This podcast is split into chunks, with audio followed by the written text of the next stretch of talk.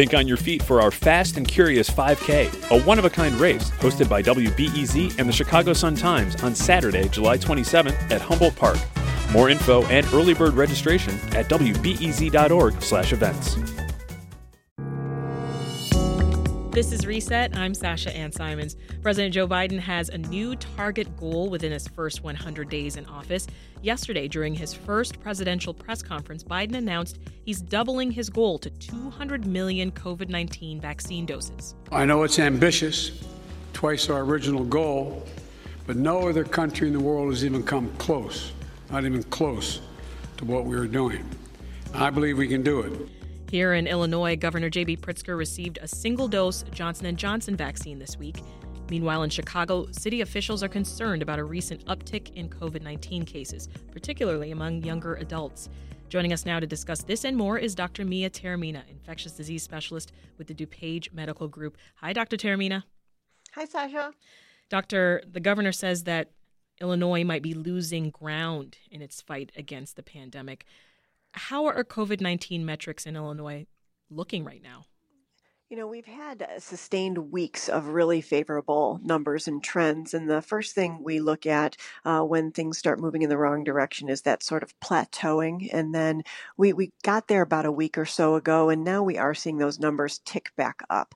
Fortunately, we're not seeing a lot of severe cases, but even in my own personal rounds, I had uh, gone days without a single COVID case, and I had multiple uh, each day in the early part of this week. Uh, mild cases, but those that were ill enough to be hospitalized. Mm-hmm. So we are seeing that trend. We're not alone in this. There's about half half the country saw numbers on the uptick this past week. Some of that being after um, St. Patrick's Day, some of that being uh, some uh, spring breaks that have started and more traveling traveling and more gathering in groups. So we are going to see these numbers kind of pressing in the wrong direction here a bit. Yeah, that's what officials are saying uh, as well. You know, what kind of in- impact do you think that you know St. Patrick's Day had on this, and, and also just this reopening of businesses?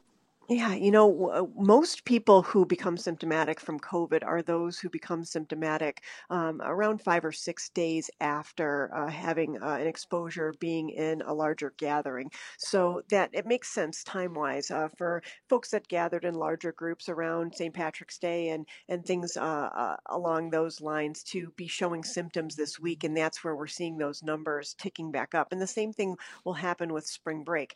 You know, we have this this paradox here where right as things are opening up, vaccine is rolling out, the exact people who are not yet eligible for vaccine are those who are able to partake in these increased gathering spaces, restaurants reopening, and those are the folks that are driving this pandemic uh, with case numbers going up. And so, what do you make of this? You know, the mayor has loosened restrictions on outdoor dining, exercise classes, performance venues. Is this a mixed signal you know, in some ways it can be interpreted as a mixed signal, but in other ways, uh, statistically, it should make sense. We are outpacing uh, case counts with vaccines by far. You know, we're, we're at 90,000 plus doses of vaccine being administered every day in the state of Illinois and hmm. seeing places downstate where there's ample supply to the point where some are even offering some walk in appointments. We're seeing these vaccine numbers go up, up, up. And in that trajectory, we should be able to have more and more folks vaccinated in the population and be able to have increasing uh, numbers in some indoor spaces and some outdoor spaces as well. But again, it goes back to the fact that there should be a little asterisk there saying you still need to maintain that social distancing and mask wearing, even in these increased indoor space gatherings, especially if you're not vaccinated. Someone who's fully vaccinated may have a little more leverage in a space like that, but these younger folks that just haven't quite reached that eligibility point yet, um, fortunately, will uh, most likely be infected with mild illness. But this this virus isn't gone. Can we get surplus to areas that need the vaccine? you know, I, we would all love that. You know, we can we can look at the numbers and think, why is there so much vaccine downstate and people are driving downstate to get it? Bring it up here. Um, you know, we we have allocations coming in from the federal government quite regularly. Sometimes cyclically, where um, we get a lot of doses for two weeks in a row, and then the third week seems to be like not a lot of doses. There still is a desire for vaccine that outweighs the supply. But, you know, there's hundreds and hundreds of sites around the state that are offering vaccine, and it is becoming easier to find that vaccine. All right, let's hear now from a caller. We have Judy on the line from Elgin. Hi, Judy. What's your question for the doctor? Hello. Thanks for taking my call. Um, my 35 year old daughter um, was diagnosed, tested positive with a mild case of COVID a couple weeks ago. Um, she still has a dry cough. My question was how long does she have to wait to get a COVID shot once it's available to her age group? That's an excellent question. So um, she can get a vaccine uh, as soon as she's fully recovered, which is essentially now. She's beyond 10 days and and uh, likely fever free. That being said, most people who become infected do develop some protective antibodies for a period of time around 90 days, and it's very reasonable to wait toward the end of that 90 day period for two reasons. One, others are looking for vaccine and may be able to get it uh, ahead of her, and a second reason is getting getting a vaccine fairly quickly after your illness, anecdotally, people are reporting some significant side effects. It's not across the board, but certainly another uh, reason to go ahead and wait a little bit. That being said, I always tell folks if they're worried this is their one and only opportunity for vaccine in a week or two or three, by all means get it. We don't want to miss our opportunities. Thanks for the call, Judy. Let's hear now from Jess in Humboldt Park. Hi, Jess. What's your question? Hi. Um, I am wondering about COVID policies in the workplace. Um, I work in a business where everyone is fully vaccinated, and we're all um, pretty young people uh, without any comorbidities. And we all wear masks at work. And we're getting to a time where people are planning uh, vacations, um, getting on flights, and going far distances. And in trying to reevaluate our COVID policies, um, a question has been brought up about whether or not it's safe for people to come back to work before they get their um, COVID test results back. And I'm just wondering, like, what the risk of transmission is between people who are fully vaccinated, who work close with each other with masks on, and um, what we should be considering. Mm, good question. That's a that's a great question. Um, right now, we are having more and more industries, businesses, workspaces where people are fully vaccinated, and, and I get questions all the time like, when can we take the masks off? When can we start relaxing our own guidance? And I'm less concerned about what's happening within the walls of your business than um, patients uh, and folks' interactions outside of the business and travel and things like that amongst fully vaccinated individuals. So that's going to be two doses plus two weeks or a single dose Johnson & Johnson vaccine plus two weeks. Most people are going to develop antibodies those individuals are not likely to be asymptomatic spreaders of this virus. So, presuming good antibodies have developed, even if there's a tiny amount of detectable virus because there's been a high risk exposure, it is unlikely that that virus is going to be able to spread asymptomatically. If you start to develop some symptoms and get sick after travel, yes, there could potentially be that concern that you're one of the rare folks that did develop symptomatic illness and can spread. But being fully masked is also yet another layer of mitigation that's going to protect your workforce. Getting that routine COVID screen after travel uh, is certainly reasonable, especially if there's been some higher risk activities. But for the most part, even if a case comes back positive within the walls of your business with everyone vaccinated and wearing masks, I would not expect uh, collateral spread within those walls. Let's go back to talking a bit about vaccine eligibility for a second, uh, Doctor. Several states have announced plans to expand vaccine eligibility to all adults. Uh, Illinois plans on allowing all residents over the age of 16 to get vaccinated starting on April 12th. Um, Chicago, though, and, and, nearby counties are operating on a different vaccine plan because of limited supply. What does this mean for someone who lives in Chicago who is eligible for a vaccine under the state's plan?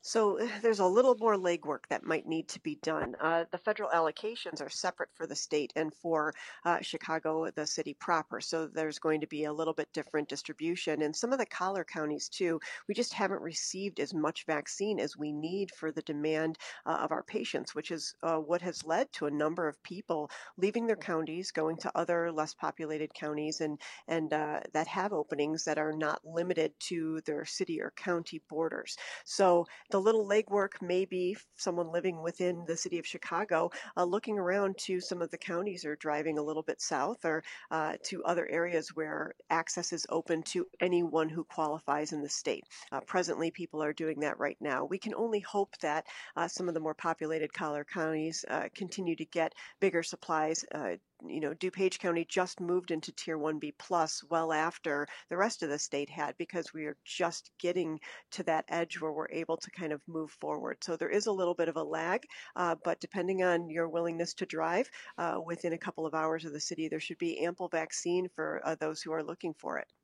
Let's hear now from Cindy in Minooka. Cindy is in the music business and has a, a question for Dr. Taormina. Hi, Cindy. Hi, thanks for taking my call. My husband and I and all my friends play in bands, wind ensembles. Um, and we're wondering if there is any guidance on when we can go back. Part of the problem we're having is we cannot get a rehearsal space where we can distance ourselves six feet. Um, and is there anything any guidance going on that if the majority of our our uh, ensemble is vaccinated, that we can sort of relax some of those restrictions?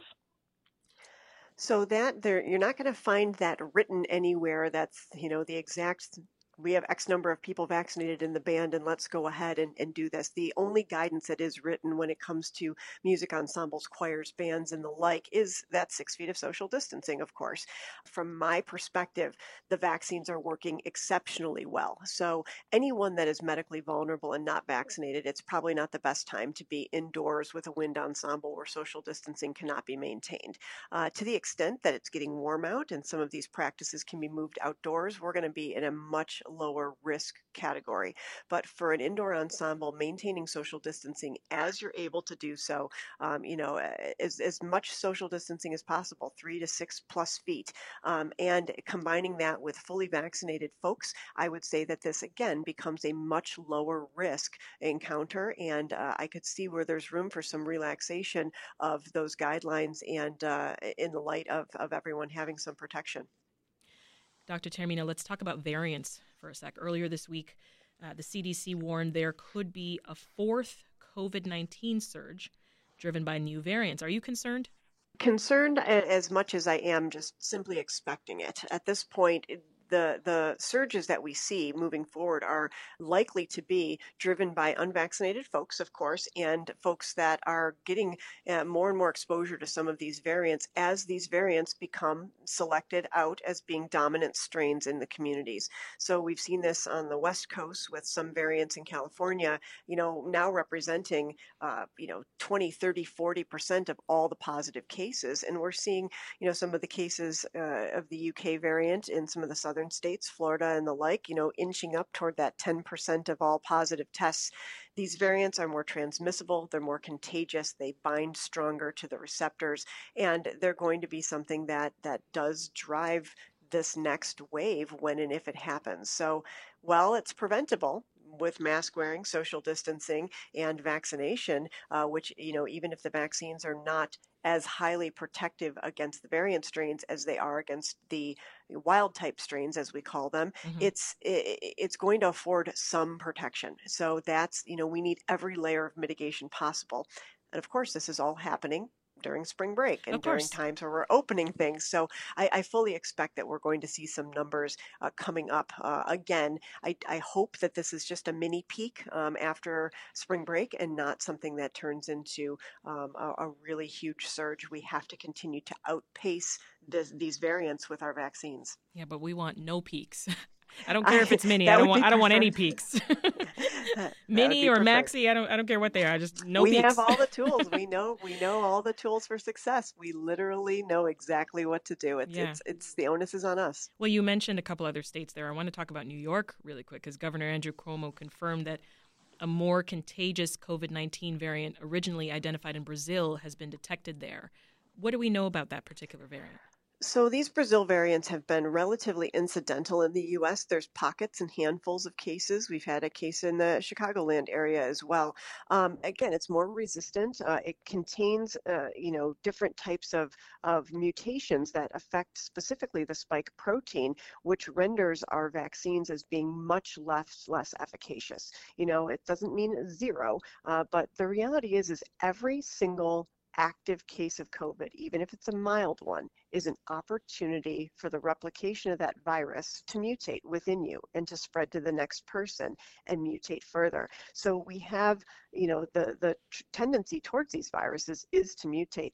Fortunately, we're able to do a lot of sample testing in our communities in our highly populated areas like New York and Chicago and similar large cities to try and pick up where these variants are uh, showing up and do a really strict contact tracing to try and get them contained as soon as possible. Let's stick with variants. We've got a caller on the line, Karen in Naperville, and I think she wants to ask something about variants as well. Hey, Karen. Hi. Um, yes, my question is how, when one is tested for COVID, do they test and, and identify the variant, or when when do they identify the, the variant that people are experiencing? Uh, that's an excellent question, uh, Karen. Basically, it's something that is not automatically checked for on every single person. Uh, they do sort of batch testing and spot testing, where a certain number of samples uh, randomly selected are uh, go on for further identification testing to see if any variants are detected. When and if they are detected in a community setting, then the focus becomes to test more and more samples in that setting to see exactly how prevalent that variant is. If it's just an incidental finding, if it's it's a cluster or if it's something that's becoming, um, you know, a, a, dominant strain. Other countries uh, are doing much better job than the U.S., where they have the capacity to literally check nearly every positive test for every possible variant. But unfortunately, in the U.S., we're still getting 50 to 60,000 positive cases per day, and we just don't have the infrastructure to test every single specimen. Uh, so a uh, select amount and percentage are uh, tested based on probability and other factors uh, to see see which ones may be variant strains. Thanks for your call, Karen. Let's hear now from Ken in Elmhurst. Hi, Ken. What's your question? My question is my son has, uh, he's 30 years old. He has Down syndrome and JRA. And uh, some of his doctors said they did not feel that the Pfizer or Moderna would be safe for him. Um, and I wanted to know if um, perhaps they are, in your opinion, or if the Johnson and Johnson might be safer. He uh, takes medications, Enbrel and Meloxicam, uh, for the JRA. Sure. Uh, you know, we have lots of patients that are on biologic medications for rheumatologic conditions. Certainly, your son uh, with Downs and with JRA would be at higher risk for an adverse outcome with coronavirus. And I would argue that coronavirus would be the greater risk versus any of the available vaccines. Uh, I think that each patient is unique and certainly renders a, a conversation with your, your doctor that should be had. Uh, but I've had similar patients receive both Pfizer and Moderna vaccines without any poor outcomes and, and do very well. Uh, I would definitely encourage seeking vaccination for your son uh, with those comorbidities. Speaking of vaccines, we've talked about this before, doctor, but there's been some caution around the AstraZeneca vaccine, right? Because of fears over blood clots.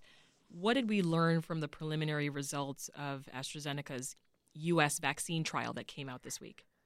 So the unfortunate part with AstraZeneca is it's had numerous hurdles and numerous hiccups along the way, which uh, really damages the the brand name for it. Because when it does come to market, we're going to have some individuals that are hesitant to receive it. Oh yeah. Um, and, and, because of that, that's why the U.S. ran their own trials essentially, because some of these other uh, trial numbers from abroad just weren't satisfactory.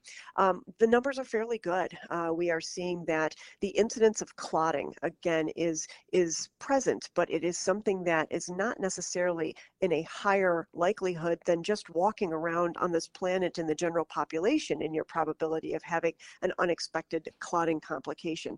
Yes, some of these clots can be severe, and perhaps someone who's very prone to clotting, this would not be the best vaccine for them. But efficacy wise, we're looking at a vaccine that was initially uh, reported to be 79% effective in most cases. That was further revised this week to about 76% efficacious, but still uh, when we get to the severe cases and hospitalization, in line with all the other available vaccines, uh, nearly 100% effective. And we have a, a decent stockpile of this. Uh, it's not been approved in the US yet, but when it is approved, we are ready to distribute it. And in the meantime, I believe the US has uh, shared some of their doses to Mexico and Canada, uh, where it is approved currently. So we're starting to see some patients that may have uh, second homes in other places and have been to Mexico. So I've interacted with folks that have been uh, fully vaccinated with AstraZeneca and uh, with no issues whatsoever. Yeah, you mentioned its approval in, in, Canada. I can tell you there's still lots of hesitancy, though, yep. uh, around it. There I is. The, had a full on conversation with my dad just this week who was like, uh, I'll wait for Pfizer. Um, yeah. So, so yeah. Um, on the vaccine note, though, doctor, there are reports that taking drugs like Advil for side effects can change the efficacy. Should we stay away from that and use maybe Tylenol or? So, uh, one thing we need to, to bear in mind is prior to getting vaccinated, we don't want to take anything unless it's been prescribed to you for part of your chronic uh, health issues, uh, where you take scheduled Tylenol or scheduled ibuprofen or any other NSAIDs as part of your regular care. Um, folks that try to uh, take medications to prevent side effects, we're not going to allow that vaccine to do its job as well as it should, uh, where we need to mount an inflammatory uh, reaction as we mount antibodies antibodies. Now, afterwards, you know, if it's four, five, six hours later and you are miserable with chills and a high fever, as does happen with some folks, by all means, you can you can take uh, a medication to uh, lower your temperature and, and give you some comfort there. And simply uh, taking medications uh, in small amounts for side effects should not dramatically decrease the effect of these vaccines. These vaccines are very effective. The antibodies generated are very, very robust. Um, so again, uh, I don't want you sitting there miserable. But to the extent that you're just a little uncomfortable and throw an extra blanket on and you can kind of rock and roll, let your body do its thing. Um, and if you can avoid taking Tylenol or ibuprofen after the vaccines, uh, see if you can get yourself over the hump and um, you're, you're mounting a very good immune response. Let's hear now from Pat in Uptown. Hi, Pat. Welcome to Reset.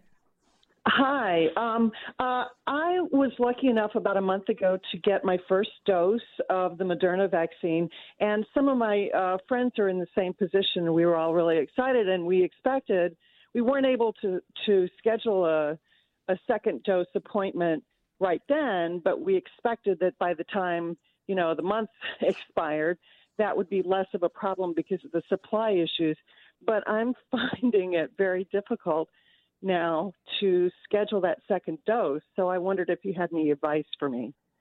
Yeah, this has been a, a, struggle for a lot of patients that um, need second dose only appointments. Um, mm-hmm. the, the way these vaccines are distributed, they're supposed to be uh, where every every first dose has a promised second dose, but there has been a little bit of an issue with a small amount of the population where there was no uh, second dose available or second dose promised. Um, some Walgreens sites are uh, offering second dose only appointments. If you're able to uh, do the refresh, refresh, refresh, and look for available slots, you can choose first or second dose.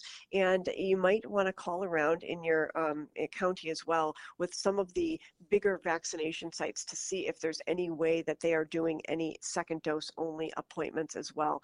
Uh, they're not easy to find, uh, but eh, the uh, website, if you're on Facebook, Chicago Vaccine Hunters, uh, continues to regularly post uh, examples of where folks can get second dose only appointments. This is a very common question and ask. And also be aware that while 20 28 days is ideal. There is some latitude, and uh, up to six weeks right. is still very reasonable. The president uh, doubled his vaccine goal to 200 million doses within his first 100 days in office. He has a little more than a month left to reach the goal. How realistic is this? You know, is the country on pace to meet the goal, you think? Uh, We'll get there. Yes, I, I, think that you know reaching that that first hundred million doses in about 56, 57 days. I had said um, when I was asked early on if we were going to get to that hundred million goal in the first hundred days, and I said I think we'll easily be at 150 to 200 million uh, in the first hundred days, and I think that eh, the numbers are there, the promised supplies are there. I don't know if in this next month AstraZeneca will be approved, but that's 20 million more doses the U.S. has. Uh, we just announced that there's going to be another 11 million million Johnson & Johnson doses. Uh, and we've got metrics uh, where Pfizer and Moderna uh, have uh, goals and deadlines to meet with production as well. So I, the supply is definitely here. We do have and will have secured enough vaccine for every adult in this country mm-hmm. in the next month, month and a half, um, even though we need to, time to get it into everyone's arms. But um, I, I, think it's very realistic, and it's it's just so encouraging that that we could have, uh, you know, two thirds of the U.S. population with at least one dose in their arm uh, in the next, you know, month, month and a half. That would be outstanding. Let's squeeze in a quick call from one last caller, Laura in Albany Park. Hey, Laura. So, uh, my husband and I are trying to get pregnant, and my question is whether I should get it before the pregnancy or during the pregnancy. Um, my sister's a health care worker, and she told me that um, if I get it during the pregnancy, it could probably protect my baby, but um, I'm not really sure when I should get it. So that's a very, very interesting question. We don't have any confirmed timeline as to the ideal time to receive COVID vaccine. That being said, uh, there is some move uh, among folks that are already well into their pregnancy to kind of delay toward that third trimester where complications from COVID can be fairly significant. And also, we are seeing maternal antibodies uh, present in placental tissue, cord blood, and breast milk. So we are, you know, passing these antibodies on to baby to some extent, which is outstanding.